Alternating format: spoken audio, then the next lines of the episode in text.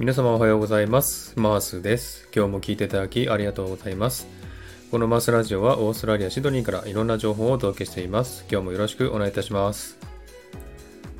えーさて、サクッとオーストラリア。このコーナーはオーストラリアの豆知識をエンジョイしてもらうコーナーです。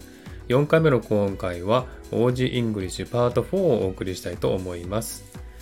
えオーストラリア英語はイギリス英語に似てますけれども、アメリカともイギリスとも違う、オーストラリア独特の言い回しや単語も使ったりします。そんなオーストラリアの豆知識をお送りしたいなと思っております。さて、今日もですね、3つほど、えー、OG イングリッシュをご紹介したいと思います。えーまず1つ目がですね、えー uni、uni。え2つ目が cuppa、cuppa。3つ目が mobile phone、mobile phone。さて皆さん、この意味わかりますか？はい。ではちょっと解説したいと思いますね。え1個目のですね、 uni はですね、これはユニクロではなく、 university ですね。大学という意味ですね。これを短くして uni というふうに言っておりますね。例えば、シドニーにある Sydney University のことを Sydney Uni と言いますね。そんな感じで、短縮してユニと呼びます。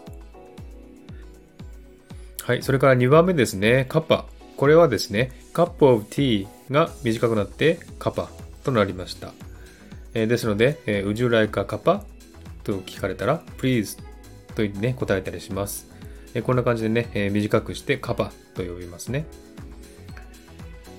えそれから3番目、モバイルフォンですけども、これはあよくこちらで使われるんですけれども、えー携帯電話、セルフォンのことをですね、モバイルフォンと呼びます。ですので、携帯電話のことをモバイルと呼んだりしますね。はい。じゃあ、この3つをですね、もう一度繰り返したいと思います。ユニ、ユニ。2番目がカパ、カパ。3番目がモバイルフォン、モバイルフォン。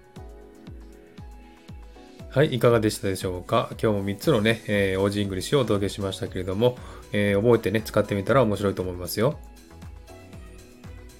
はい。では今日はこの辺で終わりにしたいと思います。今日も聴いていただきありがとうございました。ハートボタンポチッと押してあげれば嬉しいです。ではまた次回お会いしましょう。チェアス